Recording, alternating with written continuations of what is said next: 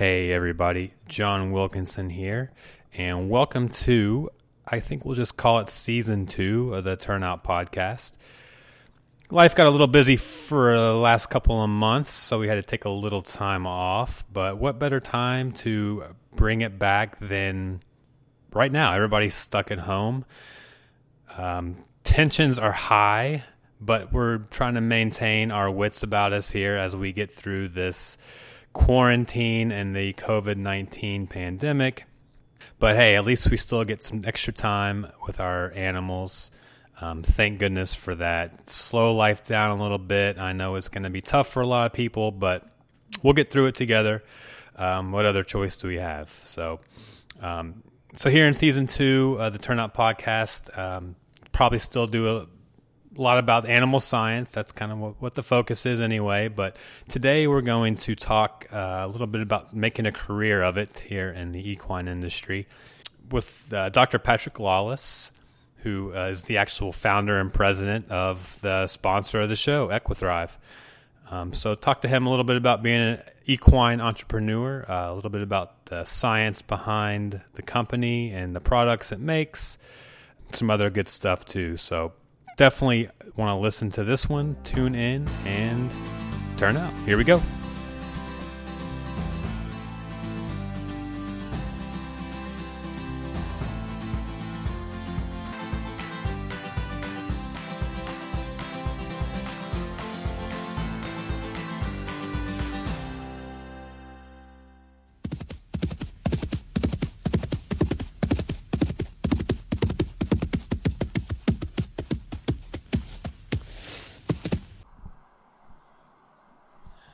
I am joined now with uh, Patrick Lawless, Doctor Pat, as we know him around here.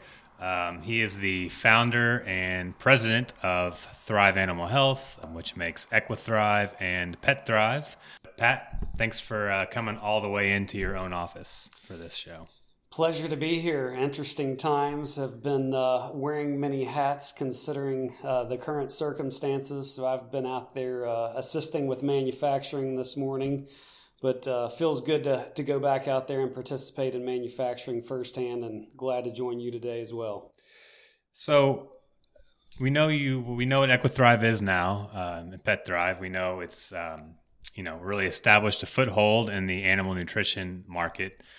Obviously, there's a beginning to it, and so we we'll let people read your memoir if they want to know about you know your your young years. But let's start at the point um, maybe when you're finishing up your PhD, biochemistry, and you're working in um, human human pharma, correct? Yes, yes. Um, worked as a chemist in human pharma before I went back and did my PhD. And then while I was finishing my PhD, and then thereafter, I worked for a small local biotechnology company that was mainly engaged in looking for new anti-inflammatory drugs. So that that was a really neat position that I had. Um, it's kind of one of those stories that you would read about or see in the movies, and that I had that dream job, and that I was uh, a botanist. So I would get sent all over the country, anywhere from Yellowstone National Park to the Everglades, to collect different plant species. And then I would, you know, identify those plant species, bring them back to the lab, make extracts of them, and then analyze them for various activities. And the company that I worked for uh, had a lot of grant money from the United States government. But I found that we were, you know, consistently seeking new grants and kind of lived hand to mouth. And that when you're in academia and then small spinoff biotechnology company, most of those companies are founded on government dollars. And so this was during, you know, the two thousand eight recession um, and soon thereafter. And so, you know, there wasn't as much grant money as had been available previously. You know, there would be gaps in funding. And I also was a little bit um, disappointed that, you know, you didn't see more of the research actually entering the marketplace and helping humans. And of course, as I began to think about it, animal health, I really enjoy that nexus of seeing technology being commercialized and not only living in the lab, but seeing it help humans every day in their daily lives. And of course, animals as well now too. So after having kind of been in that post doc position for a couple years, um, it made me wonder, well, you know, this is somewhat of a precarious situation. You know, should I look at going and teaching in academia somewhere? Should I look at, you know, going and just being a scientist somewhere within industry, in the pharma industry, so on and so forth? But instead, you decided to uh, risk it all, correct? And start your own company. But I think I kind of want to talk about, because uh, we know what, um, you know, your the anti-inflammation has kind of, you know, really put uh, your company now on the map. So, I mean, I know that, was, that that's what you were doing in your previous job. Were you working with a lot of the ingredients that you still, that you use now? Or, I mean, were you working on really anything that could potentially be used as an anti-inflammatory? Yeah, really anything that could be used as an anti-inflammatory. So, you know, I wasn't, we did have compounds that we would use as, you know, natural compounds that we would use as controls, and we were trying to determine how strong of an anti-inflammatory or how strong of, of an antioxidant something was in comparison with a known substance. And so we did use resveratrol as a positive control in antioxidant and anti-inflammatory assays. But really, we were doing, you know, somewhat of a just a, a broad survey of plants in the United States. You know, you, you hear a lot about, you know, ethnobotany and people traveling to the tropics to go collect plant species. And it seemed like everybody just wanted to run off to the tropics. And, you know, my thought process was, is everybody's focusing on the tropics, but, you know, we've got tens of thousands of native plants here in the mm. United States. Yeah. Why aren't we looking in our own backyard? Yeah.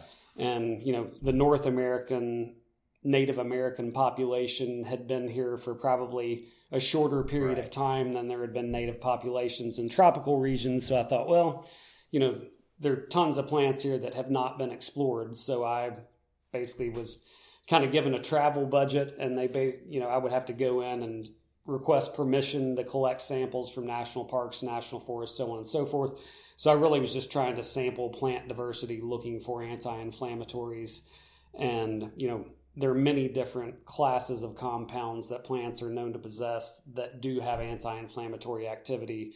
So we're looking for, you know, anth- anthocyanins, flavonoids, um, still beans, so on and so forth. But basically, we really weren't trying to target particular species of plants based upon what they were known to contain, just really kind of trying to do a broad survey.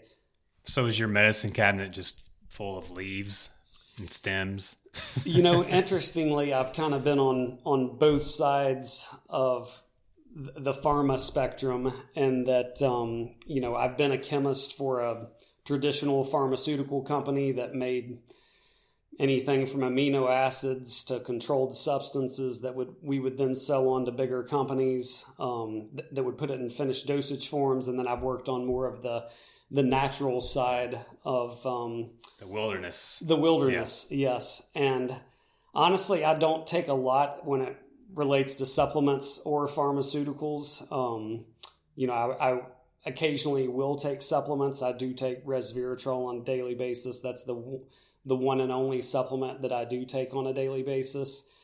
But, you know, I would say I relied just as much on pharmaceuticals as I do on uh, nutraceuticals or herbal types of products as well. So for me, it really all boils down to the science. So if herbal medicine, if there's a particular product that has good science behind it, I'll use it. And and the same for pharmaceuticals, but I I'm not extremely crunchy and and, sure. and just ingesting large amounts of nutraceuticals and, and supplements yeah. on a daily basis. Yes, that's correct. And so we know resveratrol has become the kind of the center point for uh, your animal health products. So what came first? Was it the resveratrol that really inspired you to seek out uh, a company behind it, or did you start your company and then say, well, let me see what I can work with, and then you land on resveratrol? It really was resveratrol and the science behind resveratrol that motivated me and gave me enough confidence to think that this is a unique enough uh, solution that is not currently available on the market, that made me interested in forming my own company, developing, you know, the initial products that and were, of course, resveratrol. You say based. That not enough on the in the market in general, or just animal health specifically market? Um, I would say in general, I mean, resveratrol had been available as a very obscure supplement, you know, for a period of time. Um, but resveratrol was certainly not widely used as a human supplement and definitely not as an animal supplement um, when I when I was working as a scientist and considered forming my own company. And so you decide to take the plunge, you quit your uh, dream job, um, and you start your company. Um, did you originally, were you originally thinking dogs, horses? Um, I know you're you're in central Kentucky, so it's hard to really avoid equine health when horses are the, um, you know, everywhere you look here. I mean, did it start with, which which, which animal did you first approach?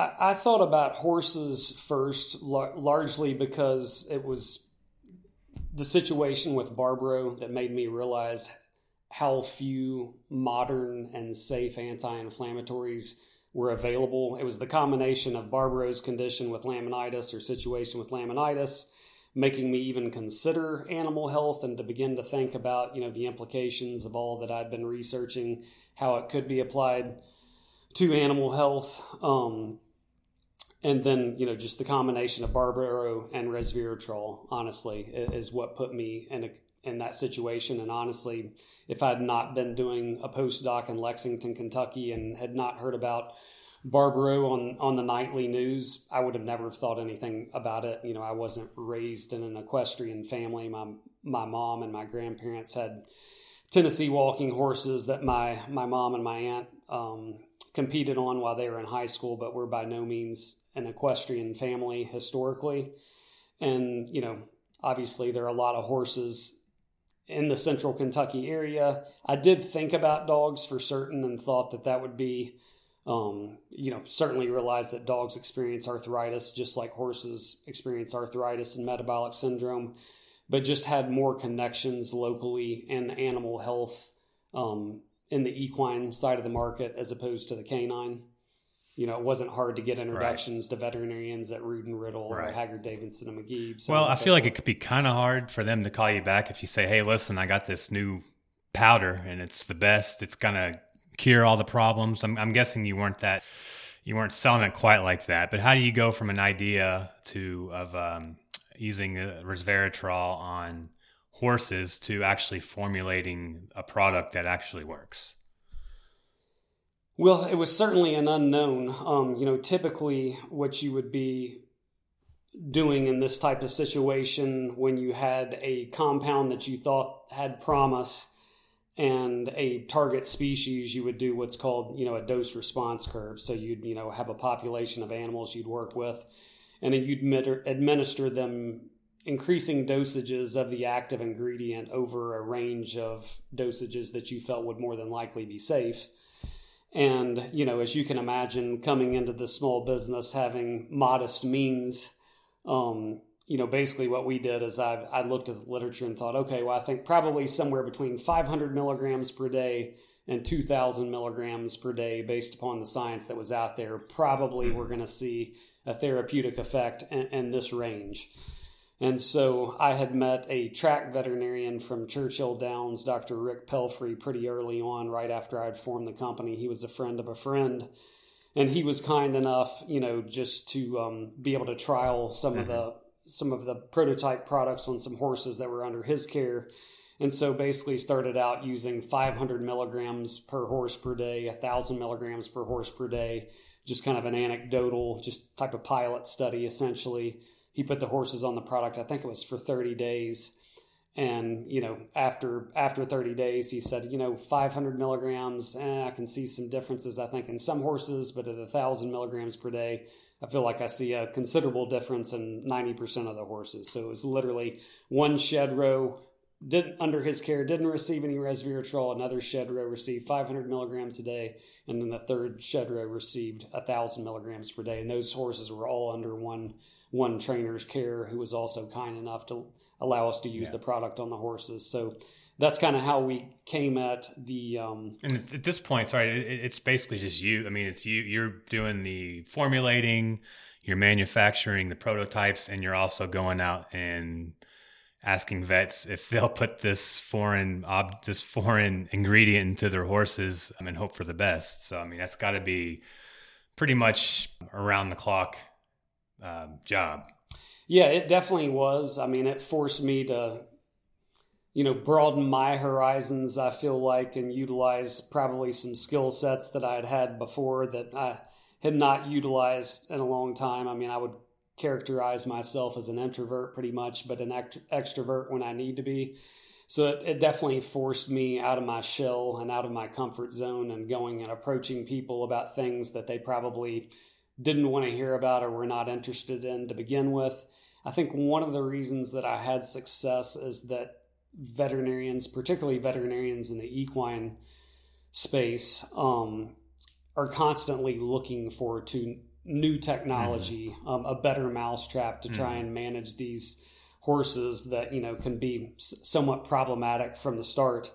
And so being a scientist and trying to convey new technology that was available, you know, I felt like once I was able to get a veterinarian's time, they were very impressed by and interested in the new technology that had come about, because veterinarians at that point, you know, it's pretty much all C O X two inhibitors. Right. It was, you know, one size fits all. So the true science behind resveratrol and it working through gene expression rather than C O X two inhibition, I think really piqued a lot of their intellectual curiosities.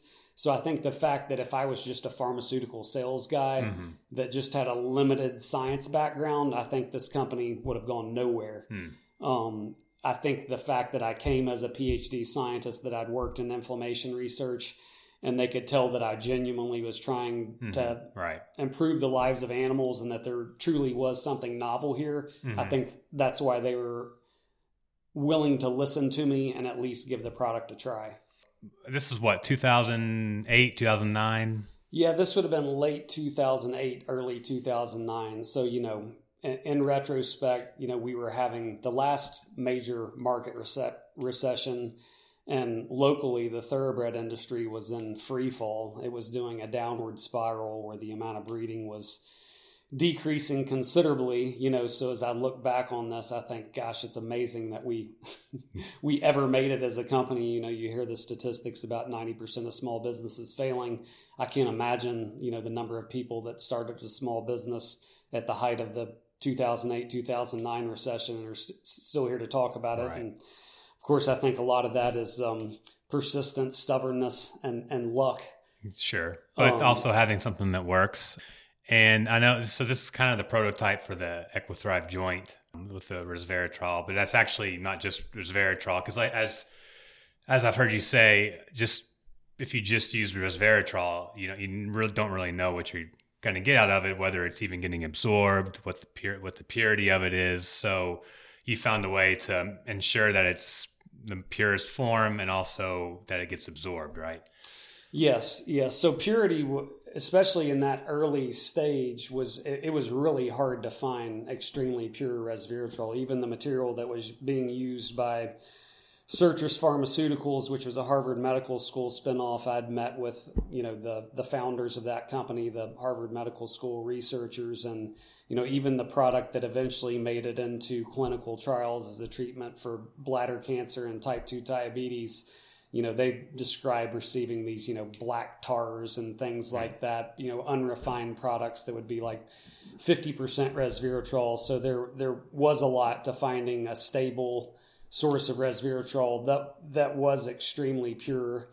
And then there was a lot of uncertainty about the stability of resveratrol at that point, which we know to some degree a lot of that's somewhat unfounded.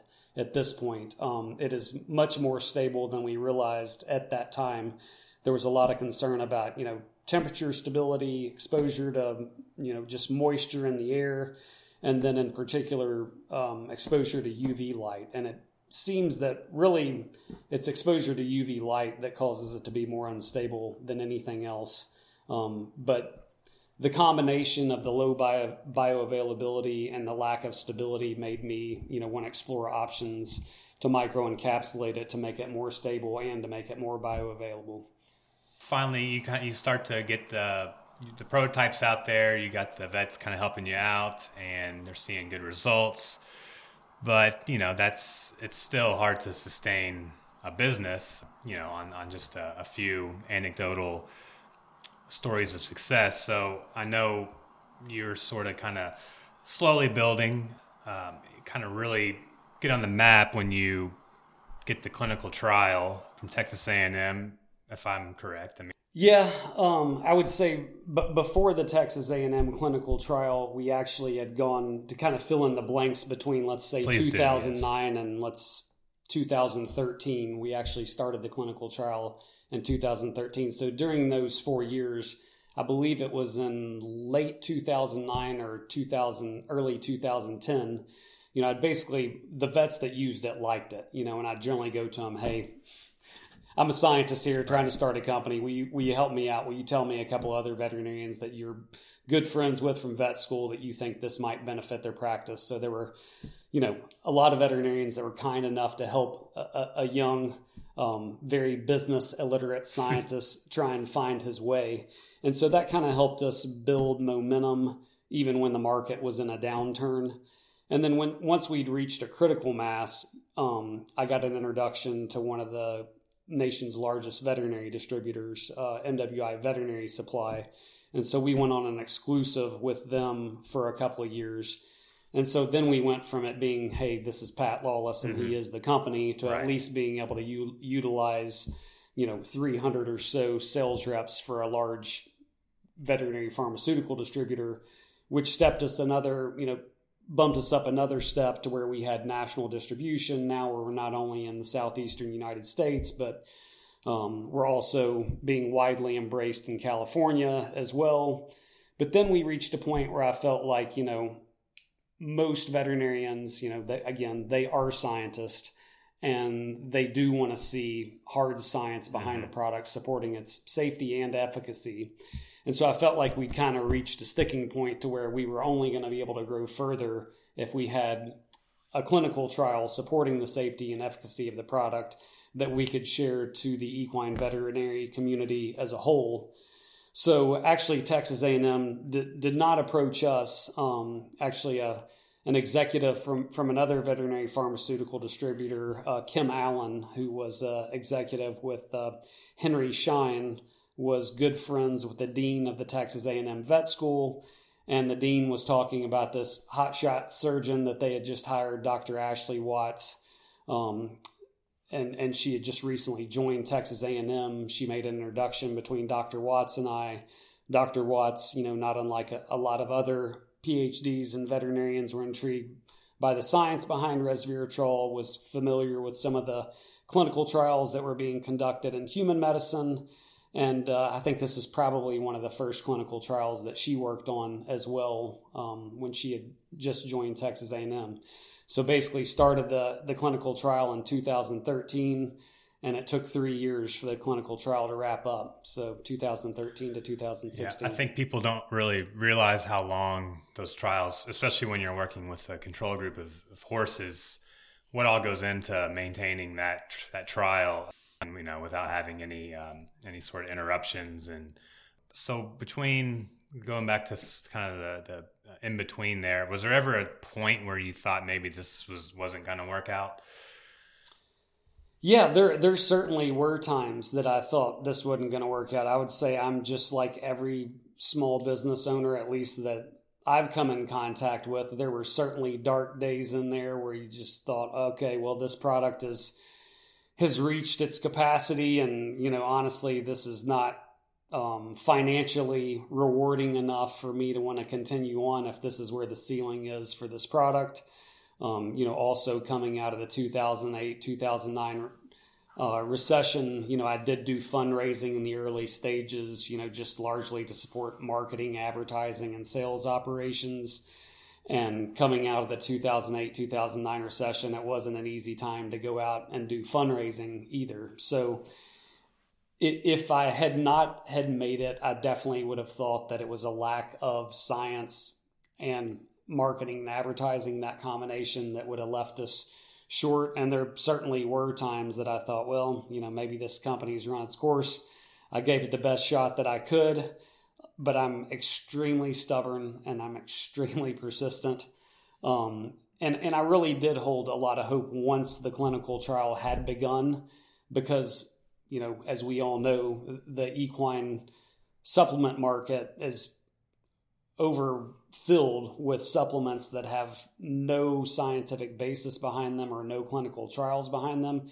So I really did hold hope, and having talked to so many veterinarians, that having a clinical right. trial behind the product truly would be the differentiation that it needed to to grow and excel in the marketplace. Yeah, you were confident in your product because, I mean, you, even though it was still anecdotal results, it was with a, you know, with a trained anecdotal eye from veterinarians who, you know, could sense, could probably sense whether it was actually working or actually, you know, they were, it was a placebo effect. I mean, so, so you, then you get the, the results, and it's, you know, it basically puts into science what, what everybody had been seeing, which is that it does, resveratrol can actually um, affect inflammation in, in horses. So, So from there, I mean, I think, you know, that definitely put the Equithrive and resveratrol as a as an animal product on the map. But then you've since been pretty aggressive in terms of expanding the catalog. And I know you put a lot of thought into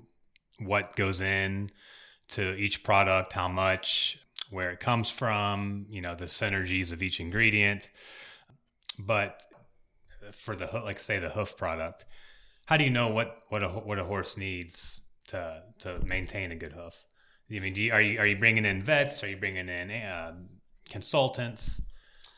A, a lot of it's just self-study. I mean, you know, through the process of getting a PhD, it's not so much that you go in and learn everything, even about what you might, mm-hmm. the, the tiny little piece of the science world that you got your PhD in and what you might have published on. It's not that you... you exhausted all the options in one particular area. It's just really about a train of thought and a systematic approach to solving problems. And through that, you learn where to find information. And, you know, thankfully, I was, I guess, midway through my PhD. You know, that's when all of the journals became available electronically. So I was just a kid in a candy store. I'm sure every every other PhD candidate as well, to go from, you know, not having to go pull journals from mm-hmm. the W T Young Library on the University of Kentucky's campus to just being able to have all of this science available at your fingertips. Really, I just went and, you know, just applied the same systematic approach that I did in getting my PhD mm, sure. into an entirely different field. So I would go yeah. out and read nutrition research. Yeah. I would go out and read veterinary research.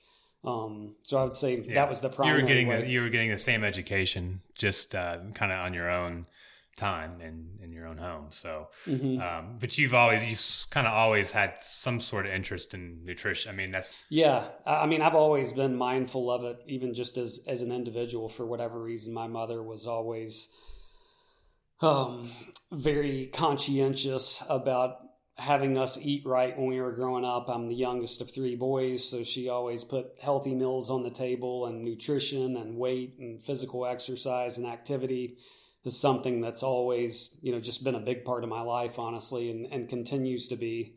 And so nutrition is one thing that I've just always had an interest in. Uh, looking ahead, I mean, what, what do you see as kind of the next frontier in terms of uh, animal nutrition, uh, untapped or just a lot of potential? What are you thinking about as you look to the future? Well, I'd say on either the nutritional end or on regenerative medicine or the pharmaceutical end, in any of those three areas, I think it's going to largely mimic, you know, what's been seen in the human market, and that it's going to just become more and more individualized. And, you know, I've, I've thought about this a lot as, you know, the president of a equine focus nutritional supplement company, about how we can, you know, move things further along, about how we can better serve our existing customers and their animals. And, you know, the the tough thing about indiv- individualized nutrition and or medicine is it's it doesn't scale extremely well. Mm-hmm. You know, so I think about, you know, everything we've learned about the differences in the microbiome of humans, horses, dogs. We all have different Uh, microbiomes. We've got different bacteria and different populations in our gut, And we've seen in multiple studies that have been published in very high-powered journals now that that has profound impacts on how readily available the nutrients we ingest through food or the pharmaceuticals that we take on a daily basis, um, how much of that is getting into their bloodstream and into our bloodstream and our animals' bloodstreams and being able to exert their effects. You know, the problem with that is, is that, you know, then you have to look at almost manufacturing on a on mm. an individual by individual mm. basis as right. well. So I think finding new ways to perhaps develop similar products but have been completely tailored sure. to the individual is where I see nutrition and medicine going. And what do you what would you say? I mean, I, I still feel like in veterinary medicine, nutrition's still sort of a um, it's it's it's not something that it's there's not a lot of nutritional experts out there. I'll just I'll just say that. Um, so what do you I mean? What do you say to somebody who would if if they're skeptical and they think, you know, my horse is young and healthy and they have a good diet already? I mean, what what would you say to somebody who says that, why why would they need anything extra? Well, I think it's that drive that we all have, and that, you know, I feel like I could be a better human if, if you're invested enough um, to be a horse owner, particularly a sport horse owner. You know, you always want to find that thing that's going to un- unlock their utmost potential, you know. So from a nutritional supplement or, or even just from a dietary perspective, you know, one of the things that I can remember as I was studying graduate school biology, there was this thing called Liebig's Law of the Minimum. And so basically that law of the minimum says that whatever nutrient is there in the most limiting amount basically limits the amount of growth an animal, animal can have. It, it limits the amount of performance that an animal has. And it's kind of like you're only as strong as your weakest link, right? Exactly, yeah. exactly. That's, that's a great analogy. So I think that, you know, it's it, it's hard to know from just going in and measuring, you know, the concentration of a nutrient in the blood. You know, in some cases, in some of the fat-soluble um, nutrients, maybe looking in, in hair is better. Um, but in many cases, it's impractical to find those nutrient deficiencies. And it might not even be a deficiency. It might be that you're meeting the critical minimum level, but if you had a little bit more, your horse would grow that much faster, or your horse would run that much faster, or jump that much higher. Um, so I, I think in, in many situations from a nutritional perspective, we think that these diets have been formulated to meet the minimum requirements of every given vitamin and mineral, but there's also an optimal level, and that optimal level is probably different for every horse. Again, going back to, if you also consider the ways that we're metabolizing what we consume, it doesn't all go in our body and end up in our bloodstream. It basically is being digested by our own stomach, but the bacteria that live within us as well. So I think... Um, So I think you'd you, almost you have, you have a lot more reading to do is what you're saying. There's a lot more to, you, you've learned, you've come a long way. You brought the company a long way. Um, but there's still a lot to, a lot to be done, a lot to unearth, um, and, and a lot more opportunity to really improve the lives and, and performance of, of our pets. Basically. Yeah, I, I think so. Without a doubt. I mean, I think we've come a really long way, but I think we're, with this individualized medicine and, and knowing how much difference there is from individual to individual within a herd, a species, whatever you'd want to call it, I think does open up a new frontier in individualized medicine that we're just embarking on. Well, Pat, I think that um, that covers a lot of it.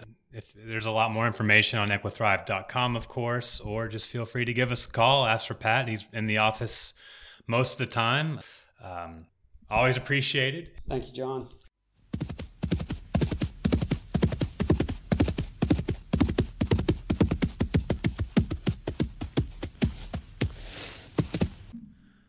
Choosing the right supplements for your horses can often feel like a chore, and you got enough of those. So think Equithrive when it comes to the health and performance of your equine athletes. From clinically proven joint support to essential performance nutrition, Equithrive products are developed with care, backed by science, and ready to go to work for you. So stop wasting your time and your money on unproven products. Equithrive has you covered. Visit equithrive dot com today.